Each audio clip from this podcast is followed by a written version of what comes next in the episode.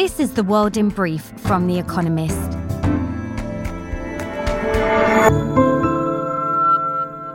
Our top stories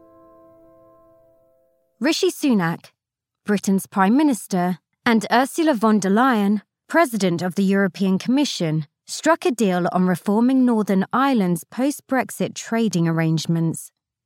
The new Windsor framework, as they dubbed it, allows goods from Britain not bound for the EU to pass through a green lane, thereby largely avoiding customs checks. Mr. Sunak hailed the agreement as a new chapter in his country's relationship with the EU and confirmed that Parliament would vote on it in due course. At least 63 people died when a boat carrying about 150 migrants sank off Italy's southern coast. More than a dozen children were among the dead. Some 105,000 people tried to claim asylum in Italy in 2022. Many crossed the Mediterranean Sea in flimsy vessels from North Africa.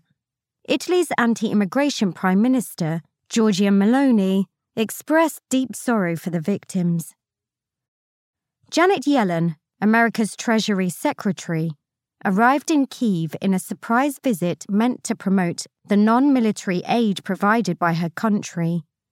Echoing President Biden, Ms. Yellen said America would stand by Ukraine for, quote, as long as it takes. She also announced the distribution of the first $1.25 billion of a $9.9 billion aid package America has promised the country. Zoom said quarterly revenues rose by 4% year over year to $1.1 billion. The video conferencing service recorded a loss of $130 million owing to stock based compensation costs. Once the world's 65th most valuable company, Zoom is worth about the same as it was before the pandemic. The S&P 500 index, meanwhile, leapt by 24% over the same period. Bola Tinubu of the ruling All Progressive Congress Party took an early lead in Nigeria's election. The definitive result is not expected for days. A new electronic voting system has been slow to release voting tallies. Usually a two horse race, this year's competition was energized by Peter Obi, a third party candidate who unexpectedly won Lagos State. Ueda Kazuo the incoming governor of the Bank of Japan, said he had ideas for tweaking the bank's ultra loose policies, but believed a tighter approach was not yet needed. At the second parliamentary hearing in his confirmation process, Mr. Ueda argued that Japan's long term inflation rate would have to rise first for policy to change. NASA and SpaceX, a rocketry firm founded by Elon Musk, halted the launch of a spacecraft minutes before blastoff after discovering a glitch in the machine's fuel ignition system.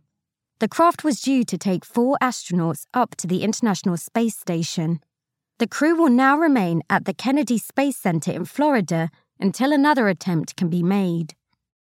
And fact of the day $1.1 trillion, the fall in global foreign exchange reserves between the end of 2020 and the third quarter of 2022. And now, here's a deeper look at the day ahead. Chicago's election. America's third biggest city goes to the polls on Tuesday, with voters choosing from nine candidates for mayor alongside other city posts. The election is one of the first to test the mayor of a big American city since the end of the coronavirus pandemic. Lori Lightfoot, the incumbent, is struggling. Her chances of reaching the second round, if no candidate gets more than 50%, another election will be held on April 4th, are far from guaranteed. Most likely to get through is Paul Vallas, a right wing leaning former chief executive of the city's school system, backed by the Fraternal Order of Police, a union. His campaign has focused almost entirely on crime. If not Ms. Lightfoot, his probable opponent will be Jesus Chuy Garcia, a progressive Mexican born congressman, or possibly Brandon Johnson, a charismatic left winger backed by the teachers' union. In a city struggling with an identity crisis, that could make for a worryingly divisive contest.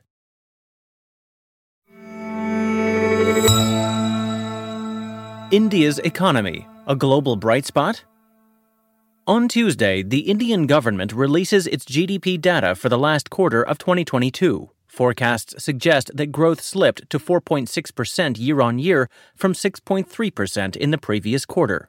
Inflation and the central bank's interest rate increases have hurt consumption, while the global slowdown has hit exports. But India's economy remains a, quote, relative bright spot amid the worldwide economic gloom, according to the IMF. It expects India to be the fastest growing big economy in the world in 2023, accounting for 15% of global growth. The ruling Bharatiya Janata Party has announced investments in infrastructure that it believes will propel the country into Amrit Kal, an auspicious period that heralds prosperity. Such bullishness, though, is not shared by ordinary Indians. According to a survey by the Center for Monitoring Indian Economy, a research outfit, less than a fifth of households believe their income will be higher a year from today.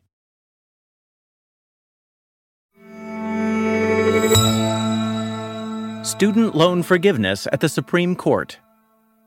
Last August, President Joe Biden announced that the federal government would forgive up to $10,000 in student loan debt for borrowers earning less than $125,000 a year and up to $20,000 for the lowest earners.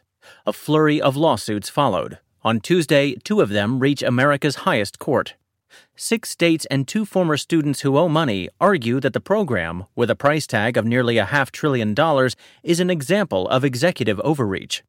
Mr. Biden's justification, the economic crisis caused by the pandemic, was merely a, quote, pretext, they argue, for fulfilling a campaign promise. In fact, he has no legal authority to forgive the debt, they claim. Mr. Biden defends the move by citing the HEROES Act of 2003, a statute that permits the Secretary of Education to, quote, waive or modify student financial assistance programs in a, quote, national emergency. It is up to the nine justices to decide whether some 26 million Americans will have their debts reduced.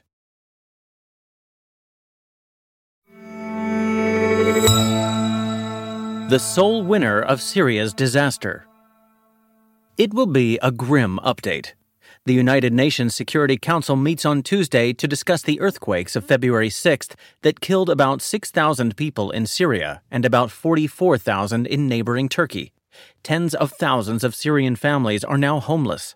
Schools, hospitals, and infrastructure were all badly damaged. The earthquakes compounded the misery caused by a decade of civil war. Aid has trickled into both the territory controlled by Syria's regime and into the rebel held northwest of the country, but it is a fraction of what is needed. Only Bashar al Assad, Syria's dictator, seems to have benefited. Long a pariah, he had been gaining a measure of acceptance among other Arab leaders as they realized he would not be overthrown. The quakes have sped that along. On Monday, Egypt's foreign minister made his first visit to Damascus since the war began.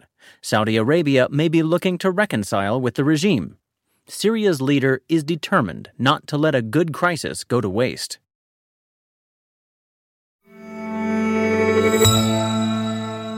Republicans' War with the Words. A triumphalist memoir is a telltale sign of a coming presidential campaign. Many Republicans mulling a bid for the presidency in 2024, such as Nikki Haley and Mike Pompeo, have already penned theirs. On Tuesday, Ron DeSantis, the Florida governor seen by most donors as having the best chance of defeating Donald Trump, releases his.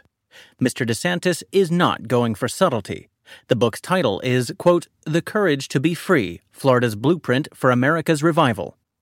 Beneath the usual banalities, readers will be looking for signs of his positions on subjects such as foreign policy and trade, on which he has kept rather quiet while prosecuting culture wars.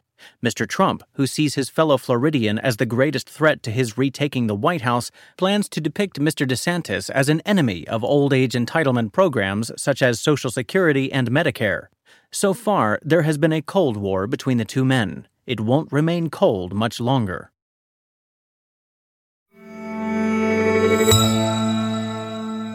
Daily Quiz Our baristas will serve you a new question each day this week. On Friday, your challenge is to give us all five answers and, as important, tell us the connecting theme. Email your responses and include mention of your home city and country by 1700 hours GMT on Friday to quizespresso at economist.com. Monday, What is the stage name of the rapper and record producer Sean Carter? Tuesday, which 19th century British medical reformer was also a statistical pioneer?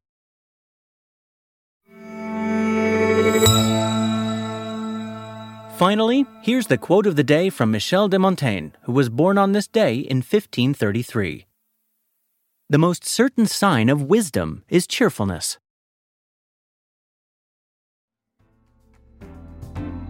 That's the World in Brief from The Economist, available three times every day of the week. You can also hear interviews and analysis from our journalists, including our current affairs podcast, The Intelligence, on your podcast app. And subscribers to The Economist have access to each week's full edition in audio. Just download the Economist app to start listening.